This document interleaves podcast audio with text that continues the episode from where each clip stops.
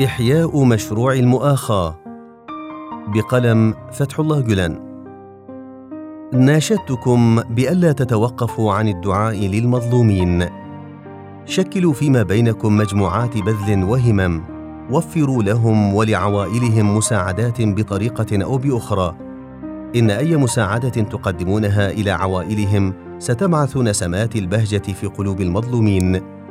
افعلوا ذلك لا رغبة في شهرة أو طمعا في ثناء بل لادخال السرور في قلوبهم لإشعارهم بأنكم لم تتخلوا عنهم في وحدتهم ولكي تفوزوا بدعائهم وهم مظلومون. تذكروا سفيان بن عيينة في قوله إن الله لا يغفر لأمة بأكملها بدعاء عبد مضطر فإذا رفع هؤلاء المظلومون أيديهم بالدعاء لكم مقابل ما تبذلونه لهم في محنتهم وقالوا اللهم كن في عون من كان في عوننا فإن الله يذيب جبالا من الجليد إكراما لهم ويدفع بيد قدرته مغاليق أبواب مستعصية على الفتح وتحل فجأة بإذن الله تعالى مشاكل غير قابلة للحل.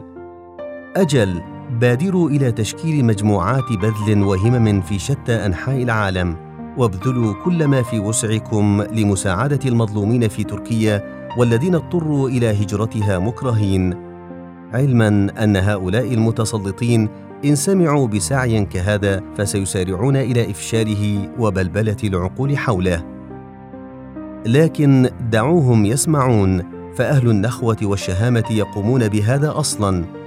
أخبرني البارحة أحد الإخوة في إحدى الدول قائلا عقدنا مؤاخاة بين 300 عائلة على غرار مؤاخاة المهاجرين والأنصار.